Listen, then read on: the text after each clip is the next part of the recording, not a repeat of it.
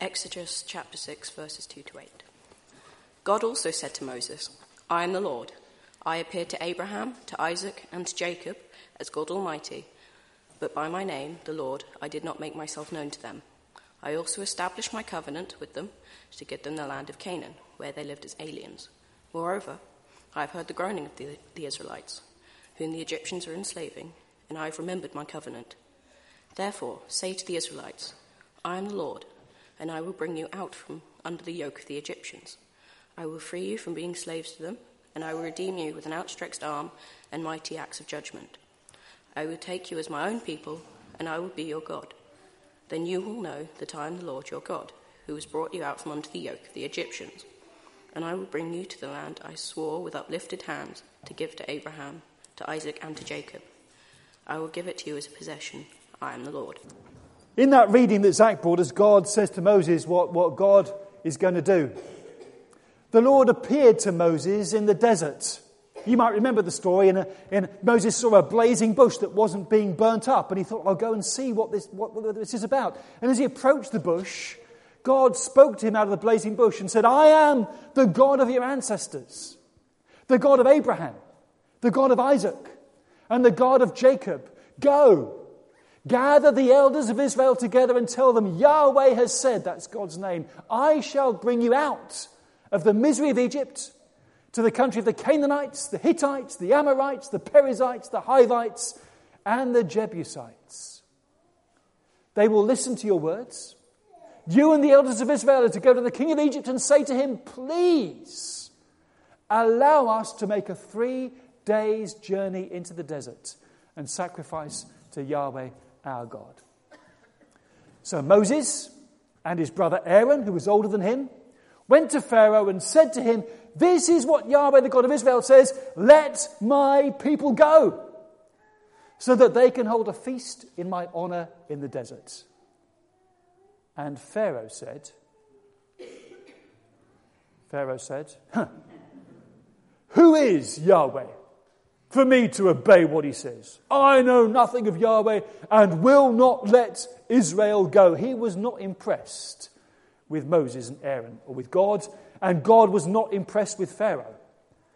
And he said to Moses, Now you will see what I am going to do to Pharaoh. And there were ten plagues that came on the land of Egypt. The first one, what was the first plague? Anybody tell from the picture what the first plague was?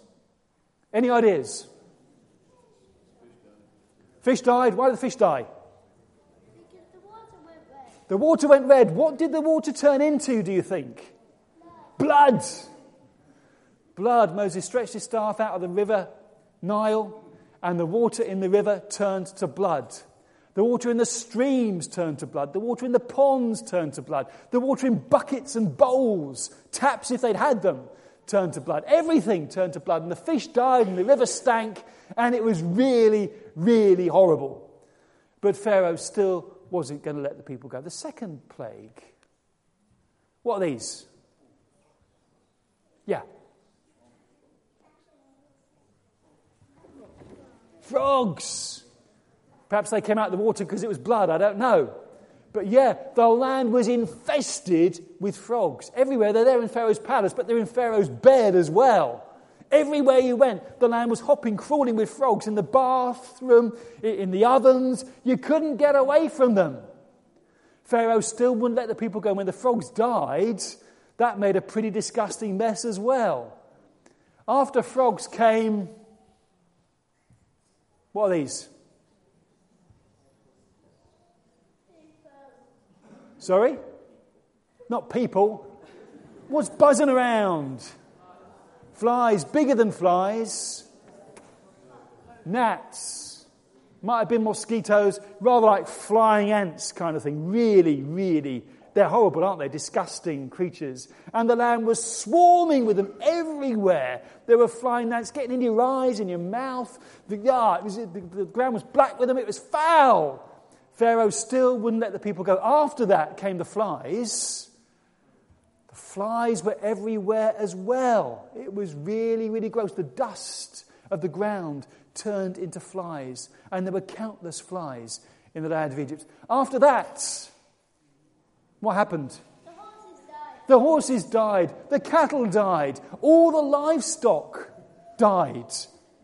Not the livestock belonging to God's people, the Israelites, but all the livestock belonging to the Egyptians died in the land. And still Pharaoh's saying, No, no, not going to let it happen, not going to let you go. After that, boils, boils and sores. Took some ashes from an oven, threw them up in the air, and they became festering boils and sores on everybody. And it was really, really nasty and uncomfortable and unpleasant. But still, no change. After that, any idea what this picture might represent? Hail! Good man, yes. Do you know Horsham has the biggest recorded hailstone in the UK? You can read about it in Middle Street, wherever it is. Well, you know, these were biblical hailstones that they fell then. If you went out in the open air while the hail was falling, it was enough to kill you. So everybody had to stay inside and stay safe. After that, the trees died. Why did the trees die? It was locusts. Locusts coming through the land, and everything that was green was devoured by the locusts, and everything turned black and was left lifeless. Still, Pharaoh was saying, No, not going to let you go. After that, what's this one? You can't see. You can't see. Why can't you see?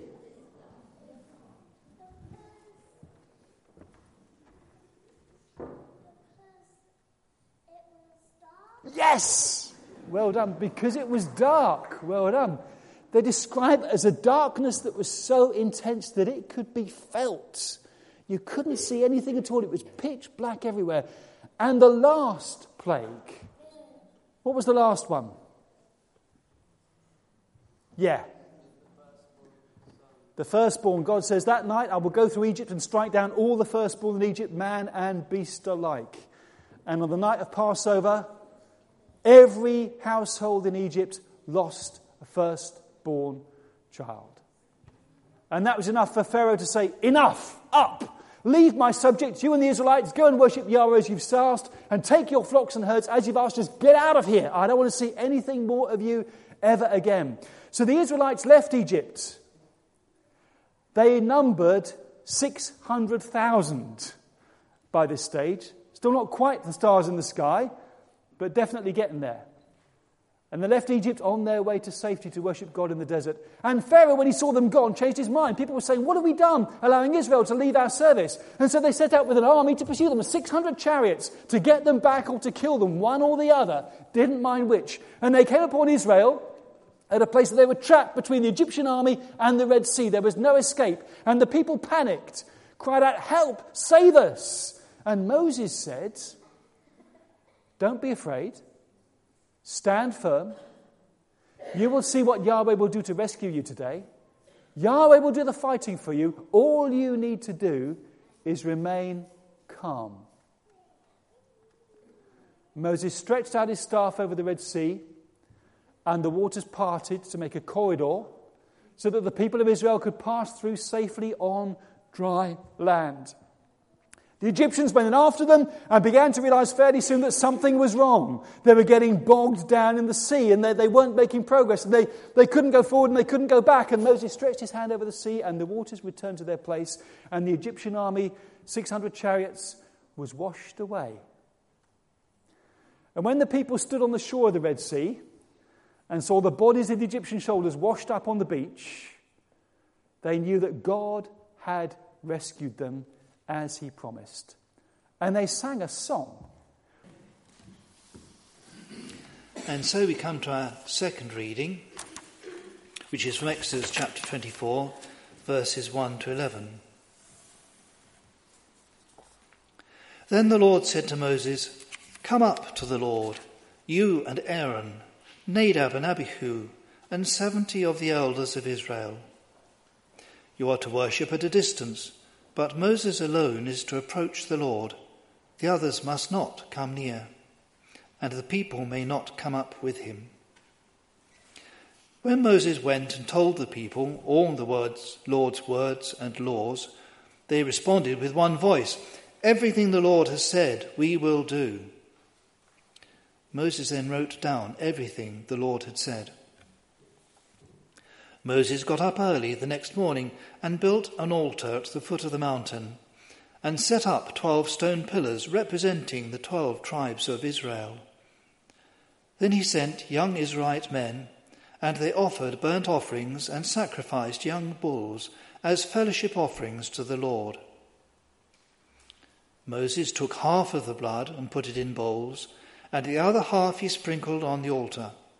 Then he took the book of the covenant and read it to the people, and they responded, We will do everything the Lord has said, we will obey.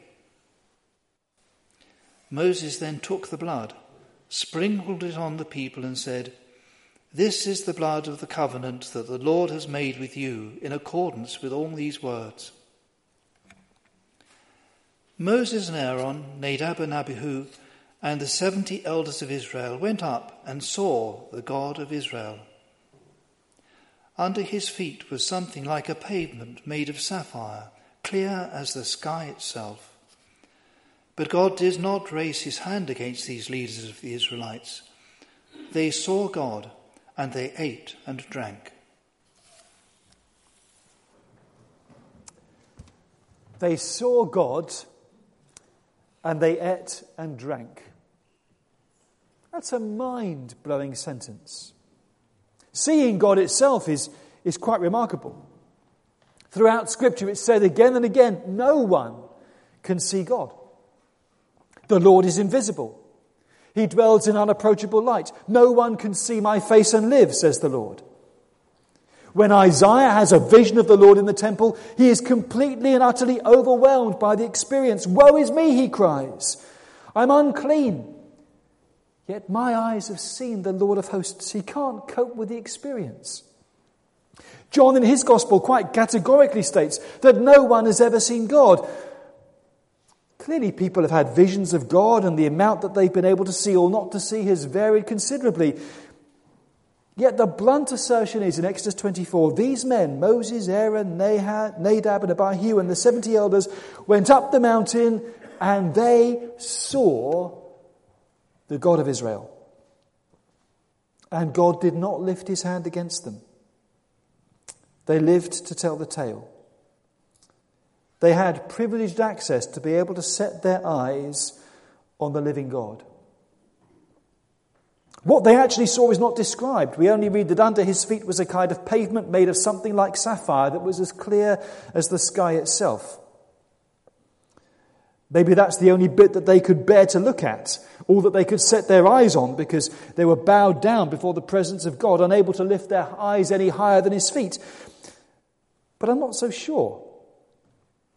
They saw God, it says, and they ate and drank.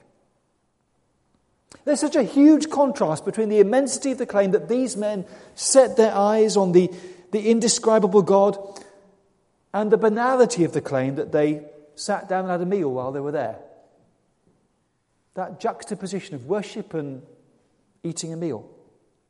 Not so much a sense of being awestruck by His holiness or His majesty or being lost in wonder, love, and praise, but more a sense of being at home in God's presence, being made welcome by God. The eating and drinking together being an expression of, of their fellowship with God. So they could share a meal and gaze on the living God at the same time. Such an experience defies imagination, and comprehension, really. And if you backtrack from this point to the start of the Bible, nothing quite like this has ever happened since God used to drop by and have a chat with, with Adam and Eve of an evening. Since they've been banished from the garden of his presence, no such familiarity had ever taken place. Abraham came close to it when three angels paid him a visit and had a meal with him, and then the sense the Lord was present on that occasion. At other times, Abraham had visions of the Lord, and Jacob did as well. But nothing quite like being able to look on the God of Israel while sitting down to a meal with your fellow elders. And it's a startling verse And it's a really important verse because it makes the point actually that this is the kind of relationship that God wants with us as his people. God brought his people out of slavery in Egypt, not to take them direct to the land of Canaan, but actually to bring them to Mount Sinai so that representatives of the people could eat and drink and sit in his presence because that is what God wants for us. That's the kind of relationship that God desires to have with us. That we can sit down, share a meal, relax, and enjoy each other's company in the presence of the living God. You might accuse me of reading a bit too much into this verse. After all, it only says they ate and drank. We don't know that they felt comfortable there. They might have just forced down a few mouthfuls of food and take, taken a couple of sips of drink just to be polite before they could get away from that terrible presence of God back down the mountain again to be with their friends, safe and sound. But it's not the impression that you get. This isn't a hasty, furtive meal ate in dread and fear. It implies a good meal. Time spent enjoying food and drink, with God effectively acting as host. The meal being the clearest sign possible that it was okay to be there, that God made them welcome, that this was where they belonged. How is such a thing even possible? Because at the start of the chapter, God says, you know, you, Moses, you can come up, but everybody else can't come anywhere near. And yet later on, there they all are, eating and drinking in God's presence. What happens in between is that Moses makes a covenant between the Lord and his people. Before the covenant, no one apart from Moses is allowed anywhere near the presence of God. Once the covenant has been made, the four leaders, the 70 elders, as representatives of the nation as a whole, they are able to sit and eat this meal in the presence of the God of Israel. How's the covenant made? Sacrifices of burnt offerings and fellowship offerings. Half the blood of the sacrifices is sprinkled on the altar. That represents God's commitment to the covenant on his part. The book of the covenant is then read, presumably containing the laws set out in Exodus chapters 21 to 23, laws which cover a whole range of issues, setting out how God expected his people to live and behave. Those laws weren't given on a conditional basis that if you keep them, then God will accept you as his people. God had already redeemed them. God had already claimed them as his own. God had already set them free from Egypt. It was in response to God's act of salvation that the Lord said to them, If you obey me fully and keep my covenant, that of all the nations of the world you will be my treasured possession. That was the Lord's will and purpose and desire for them. The law was given so that they would know what it meant to live as God's holy people in practice.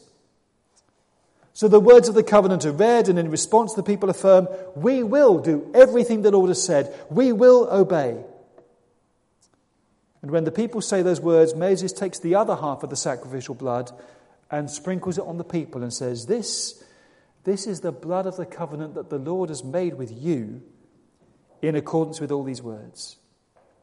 So, as the blood sprinkled on the altar represents God's commitment to the covenant with the people, so the blood sprinkled on the people represents their answering response of commitment to the God who's made a covenant with them. That he will be their God and they will be his people. It's about, and we thought about this last week, it's about God binding the people to himself in a covenant relationship. And it's because that covenant has been made because the relationship has been established. Because God has made that covenant with his people that the elders are welcome to sit and eat and drink in the presence of the living God. There's a sense in which that fellowship with God was possible because the blood of the covenant had made atonement for the nation. We might assume that the blood of the sacrifices atoned for their sin, but the young men did not sacrifice sin offerings or guilt offerings, both of which were designed expressly for the purpose of bringing forgiveness through atonement.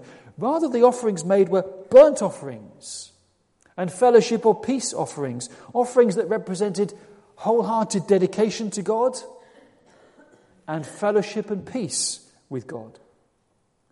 Because atonement is more about more than just forgiving sins. Atonement also is about lives being redeemed, people being made holy, people being consecrated and set apart to God. Atonement literally means at one meant. People separated from God being brought together again with God. The relationship restored through the blood of the covenant. And that seems to have been the role played by the blood of the whole burnt offerings and guilt offerings. The sacrifices symbolizing the dedication of the nation whom God had redeemed in holiness to him, and that relationship being established. And once that covenant relationship was established, then the representatives of the nation were welcome to come and eat and drink in the presence of the God of Israel and to look upon him in safety. And as far as God was concerned, it may be that this actually was the most important thing, far more important than the, the invasion and possession of the land. Because, yes, God did bring his people out of Egypt to take them to the land of Canaan, but their first significant destination was Mount Sinai, where God gave them the law, where God made this covenant with them, and the elders of Israel were able to eat and drink in his presence. This was no sightseeing detour a pleasant diversion from the primary objective of entering the land. No, this was being made welcome in the presence of God. This establishing of the covenant relationship between the Lord and his people, this was what really mattered.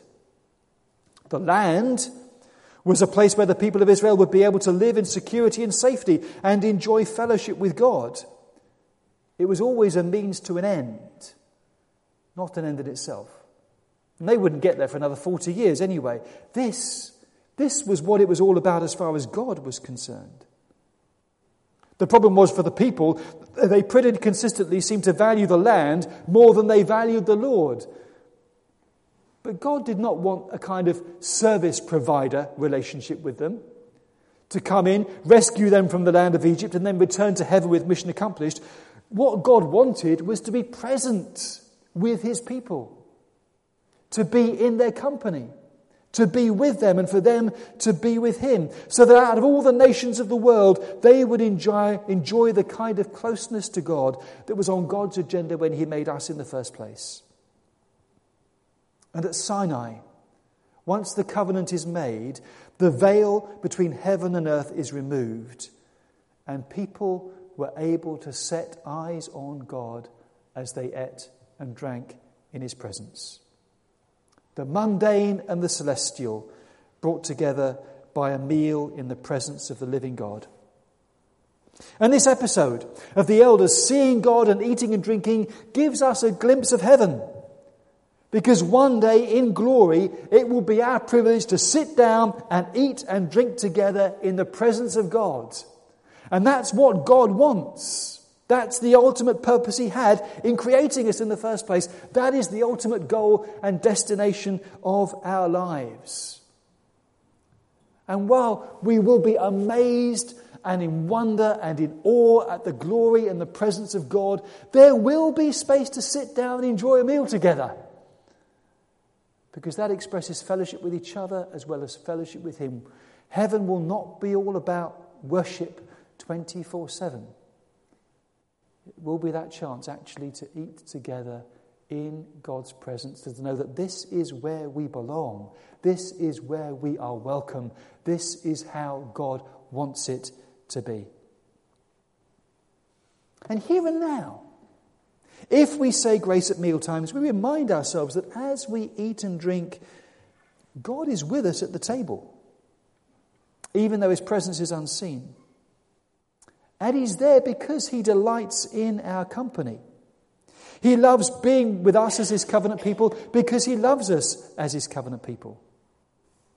When we come here and we worship, we raise our consciousness of who God is and we inch further forward in learning to love being in His presence because we love the God who has redeemed us and bound us to Himself in a covenant relationship, not with the blood of young bulls, but through the blood of His one and only Son who loved us and gave Himself for us and who promised, Where two or three are gathered in my name, I will be in their midst. as much as when we sit round a table and share a meal, as when we gather here in church on a Sunday morning. On that mountain, the veil between heaven and earth is stripped away. People eating and drinking were able to see the presence of God. The reality of heaven was apparent to them.